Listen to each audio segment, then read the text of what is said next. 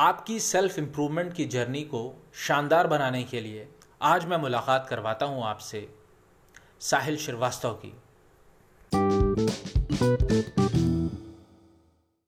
Hello good evening Sahil. Good evening Zubair सबसे पहले तो मैं आपका स्वागत करता हूँ बिस्मिल कम्युनिटी पे। आ, कि आज so आप हमारे साथ जुड़े हैं अपना समय निकाला है। और मैं चाहूँगा कि जो हमारे लिसनर्स हैं थोड़ा सा आप अपने आप के बारे में ब्रीफ करते हैं उन्हें। सो यार मैं बेसिकली लखनऊ से बिलोंग करता हूँ और यहीं पे ही पला बड़ा सारी स्कूलिंग से लेकर हर एक चीज़ मैंने यहीं पे की। फिर ओके उसके बाद थोड़ा मास्टर करने के लिए मैं गुड़गांव शिफ्ट हुआ। ओके गुड़गांव से फिर मास्टर्स किया देन उसके बाद अपना प्रोफेशनल करियर स्टार्ट किया। ओके बढ़िया। सो अक्रॉस आठ आठ साल हो रहा है मुझे अ, आपका पूरा। ओके ग्रेट वर्क एक्सपीरियंस आपका पूरा आठ साल का है तो। अभी जो आपने जो फ़र्स्ट जॉब से आपने जो आ, मैं ये अगर कहूँ कि आपने जो लाइन आपने चूज़ की थी क्या उसी हम्म, लाइन में चल रहे हैं उसी वर्टिकल में चल रहे हैं आप? सो यार मैं अगर अपने वर्टिकल और लाइन की बात करूँ तो मैंने शुरुआत से ही एजुकेशन पे ही अ, काम करने की सोची थी कि एजुकेशन सेगमेंट में ही काम करेंगे। ओके और डे वन से ही उसी सेगमेंट में आगे बढ़े और आज उसी सेगमेंट में ही है।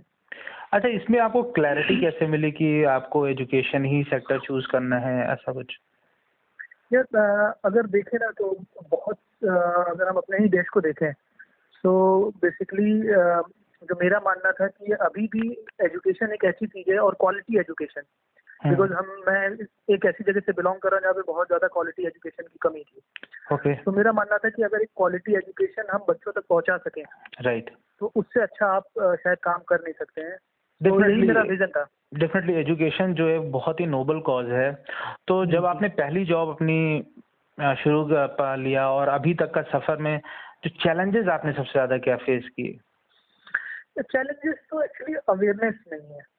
बिकॉज़ अगर मैं बात करूँ अ, उत्तर प्रदेश की ही मैं बात करता हूँ बिकॉज़ यहीं से ही करियर को स्टार्ट भी किया और यहीं पे ही आगे करियर को भी मूव ऑन कर रहा हूँ। हम्म। सो यहाँ पर क्या है कि आपने एक पर्टिकुलर सर्विसेज़ और एक अच्छी चीज़ें देने की कोशिश तो की बट जो एंड यूज़र है जो हम्म। पेरेंट है जो बच्चा है इतना अवेयर नहीं है। ओके है ना? क्योंकि यहाँ पर पेरेंट ने एजुकेशन का मायना तो समझ में आ गया कि अपने बच्चों को एजुकेशन करानी है। हम्म। बट एजुकेशन में बच्चे को क्या क्या नीड की ज़रूरत है क्या क्या चीज़ों की उनको घर पे ज़रूरत है वो उस तरीके से उनको प्रोवाइड नहीं की जाती। जिसे कह सकते हैं हम पेरेंटिंग राइट राइट तो right. उन्हें उन्हें पता है इम्पोर्टेंस क्या है एजुकेशन की। बट उन्हें ये नहीं पता कि उस एजुकेशन को कराना कैसे है। या टूल्स मतलब उनको वो टूल्स के बारे में अवेयर नहीं है कि क्या क्या टूल्स है मार्केट में है जिसको वो यूज़ कर सकते हैं और अपने बच्चे की कैपेसिटी को काफ़ी बढ़ा सकते हैं। बढ़ा सकते हैं बिल्कुल। क्योंकि ये एक बहुत बड़ा चैलेंज भी है राइट कि हम जब एजुकेशन में काम कर रहे हैं तो हम हम ये नहीं एक्सपेक्ट कर रहे हैं कि पेरेंट वो सारा टूल बाय ही करे जो वो बच्चों की डेवलपमेंट के लिए हो। हम चाहते हैं कि अगर छोटे छोटे एटिकेट मैनर्स वो घर पे ही बच्चों के डेवलप करें तो शायद हम एक नेशन को अच्छी तरीके से बिल्ड कर सकते हैं। नहीं यार ये इस बात से तो मैं भी इतफाक रखता हूँ क्योंकि अगर आप देखेंगे आपने भी ये महसूस किया होगा कि बहुत से इंग्लिश मीडियम स्कूल्स हैं लेकिन हम्म। अगर आप वहाँ पे जो पढ़ाई होती है तो वो शायद क्या कहते हैं इंग्लिश तो मुझे ऐसा नहीं लगता कि हंड्रेड परसेंट इंग्लिश होती है थर्टी परसेंट इंग्लिश भी नहीं होती है। नहीं बिल्कुल नहीं। सिर्फ़ कहते नहीं कि इंग्लिश मीडियम एक स्कूल लिख दिया बिकॉज़ वो एक फ़ैशन में चल रहा है। है ना? अगर अब मैं तो क्योंकि बिकॉज़ इंटरेक्ट करता रहता हूँ स्कूल के टीचर्स से भी जो। जब आप टीचर से भी मिलेंगे ना तो they don't not even speak about in English है ना? बोल ही नहीं सकते आप इंग्लिश में। अच्छा कभी आपको ऐसा नहीं लगा कि टीचर्स क्या कहते हैं खुद भी ये चाहें कि उनकी क्या कहते हैं स्किल सेट को और क्या इम्प्रूव करने की कोशिश की जाए या इम्प्रूव करने की ज़रूरत है? तो जुबेर एक्चुअली क्या है कि टीचर एफर्ट तो करना चाहते हैं हम्म। बट जिस सेगमेंट में हम डील कर रहे हैं प्राइवेट सेगमेंट हम्म। वहाँ पर टीचर को पे स्केल ही इतना अच्छा नहीं है हम्म। जहाँ पर वो इतने एफर्ट करना चाहे। अब सपोज़ मैं एक टीचर को हायर करता हूँ जिसने शायद B S C B com या बी ए किया हो। राइट और मैं उसको उसकी कैपेबिलिटी के हिसाब से बहुत कम पैसे दे रहा हूँ। तो मैं सात हज़ार छह हज़ार रुपये अगर उसको मैं सैलरी दे रहा हूँ तो वो हम्म। छह हज़ार या सात ही हज़ार रुपये वाला एफर्ट करेगा। राइट राइट हाँ, राइट तो उसे भी यही लगता है कि यार नहीं ठीक है। मतलब छह हज़ार सात हज़ार मिलने तो मुझे बस नौ बजे स्कूल के अंदर आना है और बस दो बजे जाना है। इसके अलावा मुझे नहीं करना है। हाँ तो शायद क्या हाँ बिल्कुल बिल्कुल। शायद सिस्टम इस तरीके से बना हुआ है क्योंकि हम्म। उनका भी टीचर्स का भी ये इन्वॉल्वमेंट बना हुआ है तो अब वो भी बहुत ज़्यादा मतलब हम हंड्रेड परसेंट ब्लेम उनको भी नहीं कर सकते हैं क्योंकि हम भी और टीचर्स भी उसी इन्वॉल्वमेंट से आ रहे हैं। एक्चुअली जी। अच्छा एक चीज़ हाँ बताएँ आप प्लीज़ कंटिन्यू करें। सो मैं मैं ये कह रहा था कि जहाँ पर टीचर्स एक्चुअली क्या है कि हम काम करते हैं जब टीचर्स आके पढ़ाना शुरू कर देते हैं तो सपोज़ एक बहुत छोटा सा एग्जांपल भी मैं लेके चलता हूँ। कि एक बुक जो रिटर्न है राइट हम चाहते हैं बस उसी को फिर से अच्छा कवर कर दें तो वो पॉसिबल नहीं है। राइट अगर कंटेंट को आपको बेहतरीन बनाना है तो आपको बुक को खाली करना पड़ेगा। Right right. तो अगर मुझे टीचर को अच्छा ट्रेन करना है तो जहाँ से उनकी शुरुआत हो रही है अगर मैं वहीं से शुरू कर दूँ राइट तो शायद मैं बहुत अच्छा काम कर सकता हूँ टीचर्स के लिए बिल्कुल जो कि अभी नहीं हो रहा है। राइट अभी अभी जहाँ तक मैं बात आपसे कर रहा हूँ और मैं ये जानता भी हूँ कि आपकी कम्युनिकेशन स्किल्स बहुत ही बेहतर हैं तो मैं ये चाहूँगा कि जो भी लिसनर्स हमारे सुन रहे होंगे आ, उनको ये आप थोड़ा सा बताइए कि अपनी कम्युनिकेशन स्किल्स को आपने बेहतर कैसे किया अगर वो बेहतर करना चाहें तो। सो यार अ, अ, जैसे मैं अभी इससे पहले भी डिस्कस कर रहा था तो मैं भी बहुत अच्छे बैकग्राउंड से नहीं था। बहुत एक वेल स्किल्ड जिसे कहते हैं उस जगह से नहीं बिलोंग कर रहा था। हम्म। बट कहीं ना कहीं पे यार अगर मार्केट में आपको रहना है अगर आपको अपने आप को दूसरों के साथ अलाइन करके चलना है तो कम्युनिकेशन का रोल बहुत बहुत अच्छा बहुत इफ़ेक्टिव होता है। राइट है ना? सो यार कम्युनिकेशन के लिए यार मैंने बहुत सिंपल चीज़ों को ही अ, अपनाया जहाँ पर बिकॉज़ अगर आप अ, कोई भी नॉवेल कोई भी मैगजीन उठा के देखिए तो उसमें डिफरेंट वेज हैं कम्युनिकेशन को सुधारने के। बिल्कुल बट बिल्कुल। आपको कौन सा वे अच्छा लग रहा है? तो पहले सबसे पहले वो आइडेंटिफाई करने की ज़रूरत है कि आपका इंटरेस्ट किसमें है। राइट तो सपोज़ मेरा इंटरेस्ट था कि मुझे स्टोरीज पढ़नी है मुझे प्रेजेंटेशन देनी है। तो मैंने उसी पे ही काम करना शुरू किया। तो एक अपनी बहुत मतलब एक अगर बात करें तो एक सबसे पसंदीदा मैंने नॉवेल उठाई उसको पढ़ना चालू किया। शुरुआत में नहीं समझ में आया बट हाँ मैंने उसको स्टेप बाय स्टेप हाँ समझने की कोशिश मतलब जैसे टाइम के साथ आगे बढ़े आप तो वो चीज़ हाँ। आदत आपको फ़ायदा देने लगी काफ़ी। आदत फ़ायदा देने लगी। तो ये तो कंटिन्यूस प्रोसेस है। अगर अच्छा। आपको क्योंकि एक दिन के अंदर तो आप कम्युनिकेट इतने अच्छे कम्युनिकेशन नहीं अच्छी हो पाएगी। बट आप अगर रेगुलर बेसिस पे उसको स्टेप बाय स्टेप करते हो तो नो डाउट आप टाइम बाय टाइम आप इफ़ेक्टिव कम्युनिकेटर हो जाओगे। मतलब मैं जहाँ तक मैं समझ रहा हूँ आप ये कहना चाहते हैं कि आपको कुछ अपनी स्ट्रैटेजी अपनानी पड़ेगी और उस स्ट्रैटेजी पर कम से कम अच्छे समय के लिए काम करना पड़ेगा। हाँ जो आपका इंटरेस्ट है। राइट सबसे पहले इंटरेस्ट समझना पड़ेगा कि क्या इंटरेस्ट है आपका। अच्छा मैं ये जहाँ मैं ये जानना चाहता हूँ दर्शकों के लिए कि कैसे हम कुछ अपने अंदर कैसी स्ट्रैटेजी या कुछ ऐसा लाएँ कि हमारी बातें लोग मान जाएँ इन्फ्लुएंस हो जाएँ जिसको आप यूँ कहें नटशल में परसुएसिव स्किल्स अपने अंदर कैसे डेवलप करें? सो यार व्हाट आई बिलीव जुबेर कि हमें ना सबसे पहले तो कम्युनिकेटर तो होना ही पड़ेगा साथ ही साथ एक गुड लिसनर भी बनना पड़ेगा। ओके कि सामने वाला कह क्या रहा है और उसकी डिमांड क्या है आपसे। राइट तो राइट वो आप जिस समझना शुरू कर गए हम्म, और उनकी बातों से आप अपने आप को अलाइन करना शुरू कर दिया तो हम्म। आई थिंक आप जो भी बोलेंगे सामने वाला अच्छी तरीके से सुनेगा। मतलब तो आप ये कह रहे हैं कि नीड उसकी जान लें आप उसके हिसाब से आप बात अपनी रखें। हाँ बिल्कुल सही बात। कई बार क्या होता है कि अ, मुझे जो पता है शायद मैं उसको कम्युनिकेट तो कर देता हूँ बट सामने वाले को शायद उतना नहीं पता है जो आप हम्म। बताने की कोशिश कर रहे हैं। ओके ओके मतलब हाँ ज़ाहिर सी बात है फिर वो गैप आ जाता है और वो बात आपको उतनी असर नहीं रखती है। असर नहीं रखती है। और कई बार क्या होता है ना कि आपको जब आप एक ग्रुप में बैठते हो तो ये ज़रूरी नहीं कि जो क्वेश्चन और जो चीज़ें आपने थ्रो की है वो करेक्ट ही हो। Okay okay. तो so, आपको हमेशा ऑब्जेक्शन हैंडलिंग आनी चाहिए। कि राइट राइट अगर आपकी बात से कोई सहमत नहीं है हम्म, तो आपको उसकी रिस्पेक्ट करनी चाहिए। राइदर देन आप उसके साथ आर्ग्यू करो आपको हम्म। उसकी रिस्पेक्ट करनी चाहिए कि शायद मे भी उसने सही बात कही है। राइट अच्छा ऑब्जेक्शन हैंडलिंग अगर मैं एक बात कहूँ जो आपने बहुत ही प्रोमिनेंट चीज़ बताई है उस पर जो ये यंग जनरेशन कैसा रिएक्ट करती है? अगर आप भी बहुत से लोग को से मिलते होंगे मैं भी बहुत से यंग जनरेशन से मिलता हूँ लोग तो उनसे जो ऑब्जेक्शन जब होता है उनकी बात को काटा जाता है। तो वो जो रिएक्ट करते हैं उस पर आप क्या कहेंगे? सो एक्चुअली क्या है कि ऑब्जेक्शन हैंडलिंग में जो आजकल की जनरेशन है तो मैं भी अ, मैं एक छोटा सा एग्जांपल ही देता हूँ कि अपनी ही टीम के अंदर। हम्म। सो बहुत सारे यंग ब्लड अभी हमारी टीम को ज्वाइन किए हैं। हम्म। सो उनके साथ सबसे पहली जो मैं कहता हूँ कि जो प्रॉब्लम है सो वो सुनना नहीं चाहते हैं।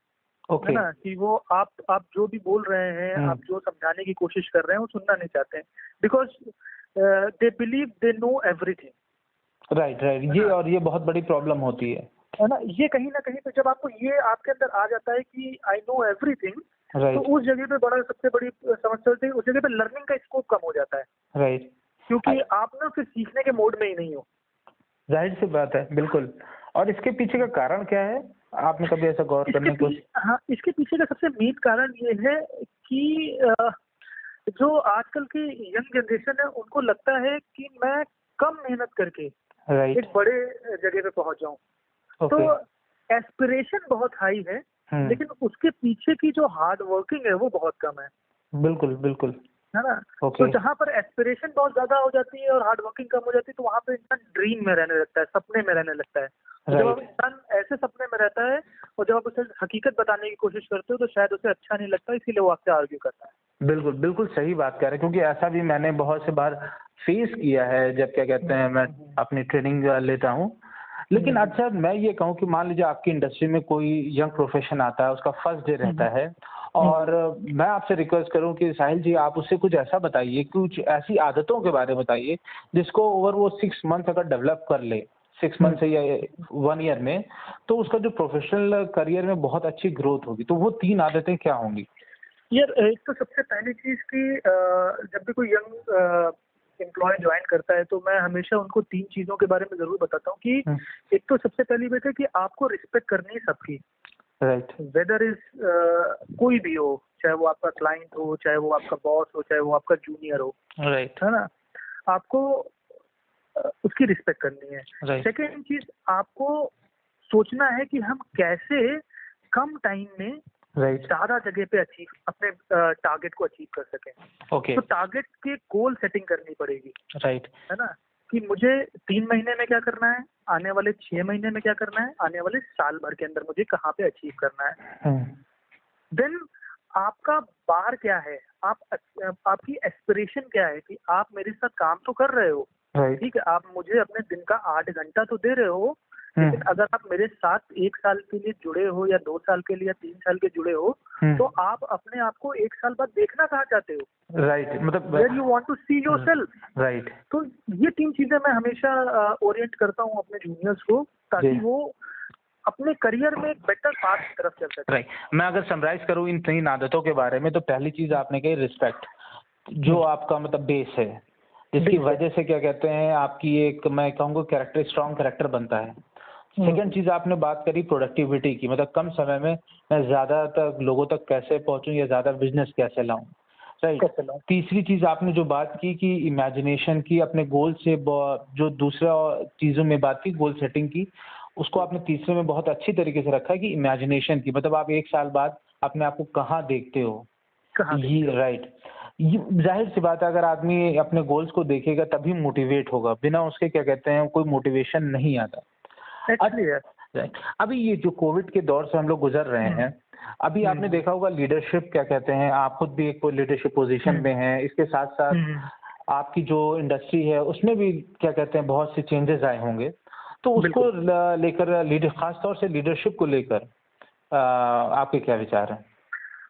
तो ये कोविड सिचुएशन जैसा कि सबके लिए नई थी और खासकर एजुकेशन में तो बहुत बड़ा इम्पैक्ट पड़ा ओके okay. क्योंकि धीरे धीरे सारी चीज़ें खुल गई हम्म। सारे बाज़ार सारे इंडस्ट्री सब चीज़ें खुल गई हम्म। बट एजुकेशन में स्कूल कॉलेजेस आज तक बंद है राइट right. तो वो कहीं ना कहीं पे बहुत बड़ा गैप था तो हम्म। कहीं ना कहीं पे जो एक इंसान के दिल में डर था कि अब आगे क्या होगा हम्म बिकॉज़ हम जहाँ पर स्टैंड कर रहे हैं वहाँ से हमें बिज़नेस को रेवेन्यू देना है कंपनी को। बट जो वो रेव- आप रेवेन्यू सेंटर हो अगर आप रेवेन्यू सेंटर नहीं हो हम्म तो कंपनी आपको कब तक सस्टेन करेगी?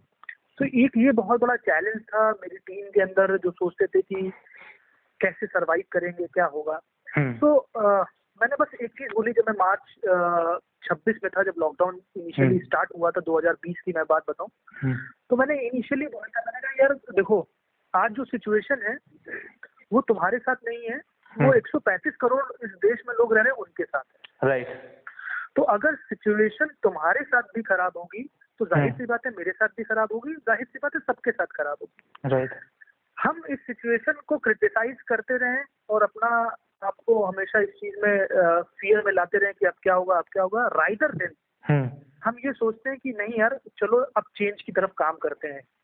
कैसे हम इस सिचुएशन को आगे अच्छा बनाते हैं right. और जो हमारा मेन मकसद है जिस मकसद को लेकर हमने ज्वाइन किया है हम hmm. उसको कैसे और अच्छी तरीके से फ्लरिश कर सकते हैं सो so, हमने उस पर काम करना शुरू किया और believe me within one month right result अपने आप ही सब एकदम work to work step to step सारी चीज़ें अपने आप हो गई okay. और आज भी मैं आपको बताऊँ कि आज हम 2021 में बैठे हैं कोविड वही सिचुएशन है वही एजुकेशन इंडस्ट्री बंद चल रही है लेकिन मेरी टीम में आज भी सभी लोग हैं जो पहले स्टार्ट में थे।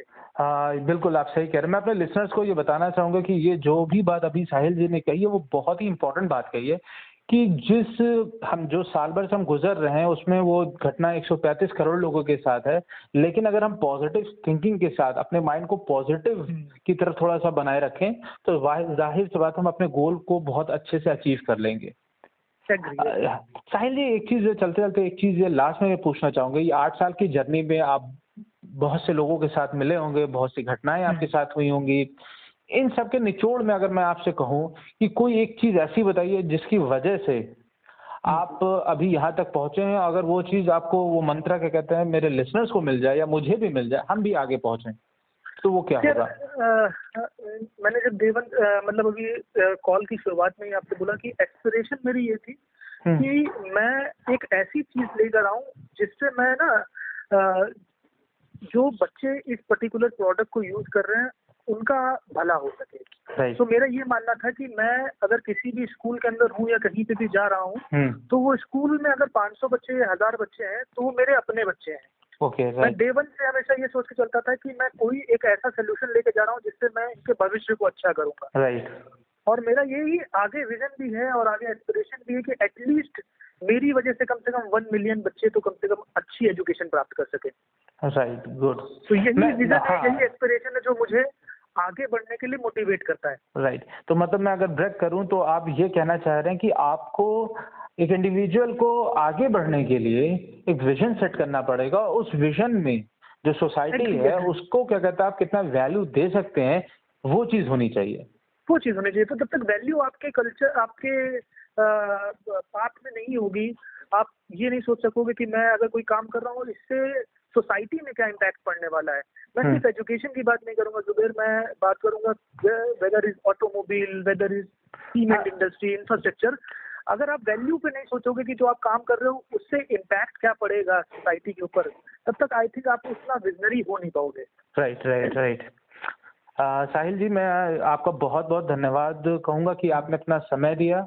और मैं कोशिश करूँगा कि आपसे बहुत जल्द एक बार फिर जुड़ूं और अपने लिसनर्स के लिए कुछ नया आपके साथ मिलकर ला सकूँ। तो ज़रूर ज़रूर जुबेर यार। तो बहुत बहुत धन्यवाद Sahil ji. Thank you thank okay bye thanks okay